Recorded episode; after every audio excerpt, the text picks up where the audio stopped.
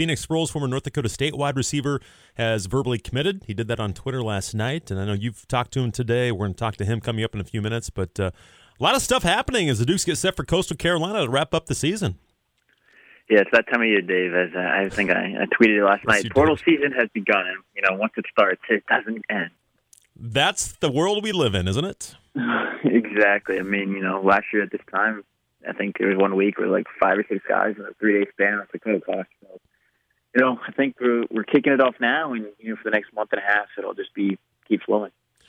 Let's start there, I guess, since we're talking about it. We're going to talk to Phoenix Sproles again later on on the show, but you know, with him committing and you talking to him, kind of, uh, I'll, I'll, chat with him also. But what what'd you kind of find out from him? It seems like this is gonna this is a pretty big get for the Dukes to, to have a guy because they they're gonna need some veterans in that wide receiver room next year with with KT, TG, Rav all moving on. Um, hopefully Reggie's back for another season, but they they lose a lot at wide receiver. This is a pretty big get here early in the transfer transfer time.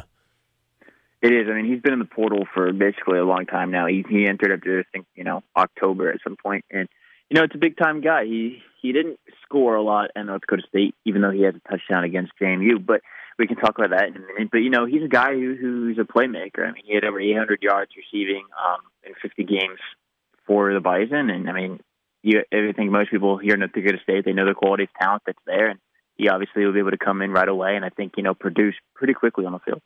One thing we noticed is that there were a ton of recruits here this past weekend. I think it was a record of, of over 80 recruits that were here. You you tweeted out you saw Jordan McCloud, former Arizona quarterback, former South Florida quarterback that has a couple years left. And um, that's something that I think folks are interested in because uh, the way the, the transfer portal has worked at the quarterback spot this year, they look at that. But uh, any any word on, on anybody else right now? Uh, not that I've really heard of. I mean, I, there might be some people kind of, you know, trying to feel interest out right now. But I mean, a guy like Jordan McCloud was on campus with Phoenix Sproles, and they were actually on the same flight from Charlotte, North Carolina mm. to here, and we're basically buddies the whole trip, the whole time. And they had some mutual friends to begin with, so I think you know they got along quite well, as what Phoenix told me, and and I think you know that could be an interesting tandem to watch if JMU can land. Uh, McCloud at quarterback. Yeah, that could be uh, that could be a good tandem here here coming up in the future. As again, Centeio to uh, to KT and those guys have been really good this year. Could be a different tandem coming up next year. But you know, what what do you what do you make of this team? I mean, we've talked about it, just how close they are, how tight knit they are. The the comeback win at App State, losing by 25 at one point in time, down 20 at halftime. They're actually down by more at halftime this game than the App game. But What's it say about this team to be able to rally and do what they do twice in one season? Yeah, it says a lot. I mean, you know, we we've talked to this team might, might not have you know as much star-studded talent of teams in the past had, but you know, I think their talent collectively may exceed some teams that JMU's had recently, and and we've seen it these two games. I think that App State comeback though may have provided a little bit of confidence that saying going to longer down twenty, they're like you know they're not out of it. Sure enough, they weren't, and so I think that that provided a lot. But you know, they took a calm approach. They settled things down. They didn't panic, and things pay off in the long run. What was the biggest? Was there a turning point in this game that, that you thought was was the biggest difference? Obviously, that that score right out of the locker room was big. Then a, a three and out, but Devin Cole's play was big. Um, I, I even go back to when Camden Wise came on to kick the field goal, and the wind kind of had a big gust, and it came up short, but they were off sides. They decided to go for it on fourth down, get it with Drew Painter, and eventually get in the end zone to make it an eight point game at that point in time when that could have stayed stayed a one point game. So uh, there were quite a few different plays. Is is there was there a turning point in this game for you? I think it was the three straight three and outs the defense was able to force coming out of the locker room and that was able to get JV's offense rolling and scoring 21 in the third quarter, 28 unanswered total, kind of you know take the lead and really almost put things away. And I mean, they held on at the end, but defense played extremely well in the third quarter. But also, I go back to you know play that most people may not look at as a big deal, which I thought actually was a big deal when you look at it being a two point game. Is JMU must have kicked at the goal line and they recovered at the five. And JMU's defense held them to a field goal. And I think, yep. you know, they scored a touchdown there. It's a big swing of change. And it's a four point swing. And instead of JMU, you know, going up by two at their, you know, being up by two after that touchdown, they're they're trailing again, and I think that's a that's a big time play by the defense. I agree. Uh, that is a big play. You think of some of the stuff in the second half, but if they get another touchdown there instead of a field goal, all of a sudden they're up three scores and and and and really cruising, and, and you just never know what's going to happen. It kept it a two score game with that field goal, and then again it was still twenty points at halftime, a three score game, but it could have been even even worse. Could have been maybe a four score game at that point in time, or? Because it could have been a twenty four point game where you have to get three touchdowns and three two point conversions, which is obviously very difficult to do, but again, it, it, all worked out good for the Dukes, and, and they have a ton of momentum going into this week. And uh, losing the guys they have on defense, a Mikhail Kamara who makes a difference. We saw that at Louisville. Losing a Sam Kidd. For Francis Meehan to step in, I know Isaac Ukwu, Jalen Green, Abby Akonji are all playing really, really well. But Francis Meehan, he's the guy that just really stepped up for, and played kind of the Sam Kidd role, and he's done a phenomenal job. He had a couple of pass breakups in the football game. It's amazing to see what this defense is doing, even though they've had some injuries and they've been banged up. Yeah, they have. I mean, it's really impressive. I mean, Francis Meehan, this first couple of drives, he, he had, you know, pass breakups on third down both times, forcing punts, and I think that was really big plays. You also talked about Mikhail Kamara coming out, and and they replaced him with Jamree Kromah, who has been on the interior of the line for most of the year. He gets to go back to his natural position at the end, and he had a himself a game. And I think he was a big force, always in the backfield um, this past weekend, and that paid off big time for the defense. I'm talking, and I think we all will talk to some of the seniors on this team, but the, the leadership that these guys have shown is, has been second to none. Guys like Isaac Ukwu and Todd and, and KT, Percy, um, others on defense too, and some younger players. I think Sam has been a part of that. But it's just it's been really awesome to see the leadership of these guys, and it, it's a team that doesn't get too high, doesn't get too low.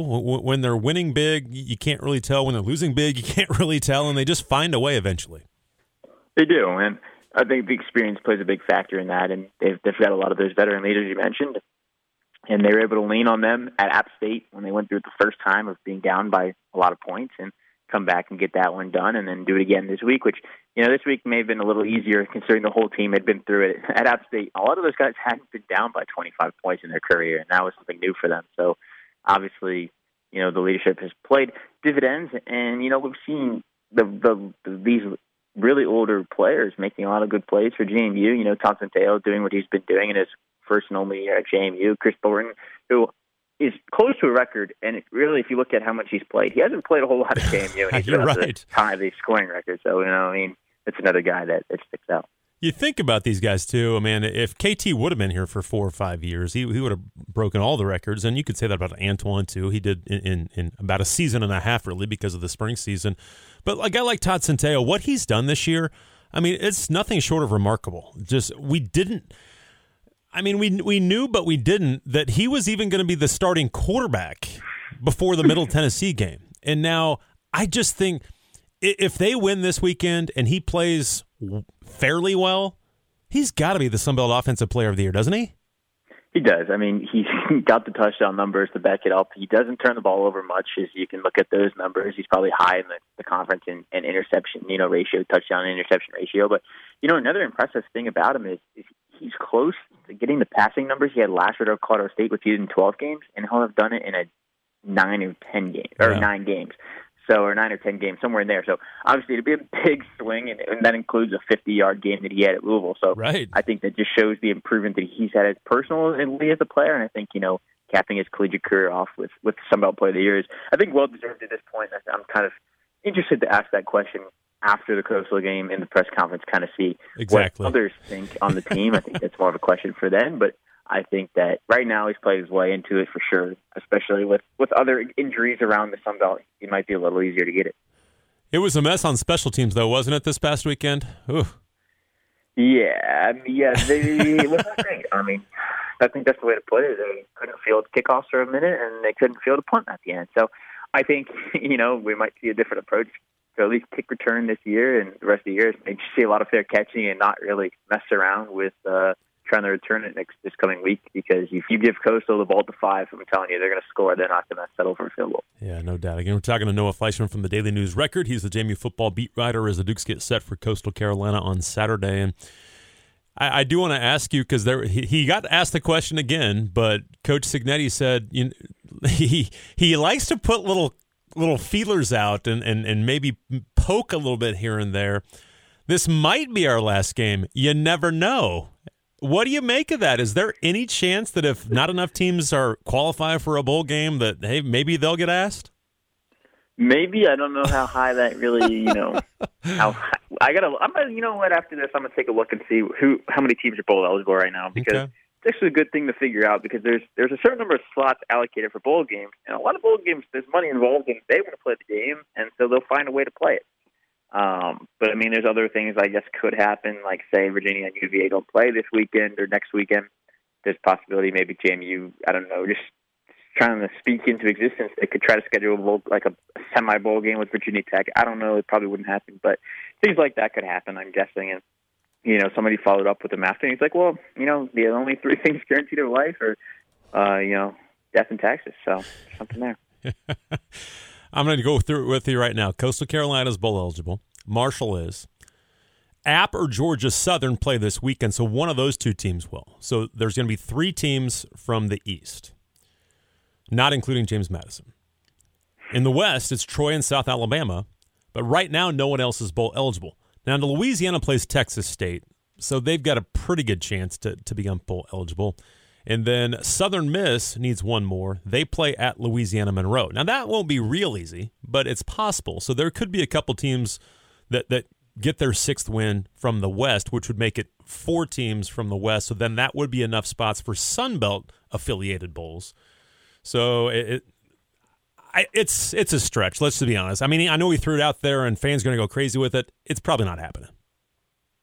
No, I don't think it will either. I think you know their season's done this weekend, and there's some positives to that. You know, they can get back on the recruiting Yeah, side for of things. sure. I think they've got three straight weeks of official visits coming up after the season ends. So I think it plays an advantage. They're used to playing through December and January, but I think this time around you can get a month of just recruiting and not have to balance between recruiting and preparing for a game. So I think that may pay off as well. And this will be a big recruiting season for them. I mean, they they they, they need to fill a lot of spots. There's some great seniors that are going to play their final game at Bridgeforth this weekend. But what do you make of Coastal Carolina? Jamey Chadwell's co- comments kind of made it sound like Grayson McCall probably not going to be ready. He hasn't practiced yet, and I I don't expect him to play this weekend. That gives the Dukes a great opportunity. Again, they've opened as a, like a 13 and a half point favorite or whatever it is, which is crazy against the ranked team in, Carol- in Coastal Carolina.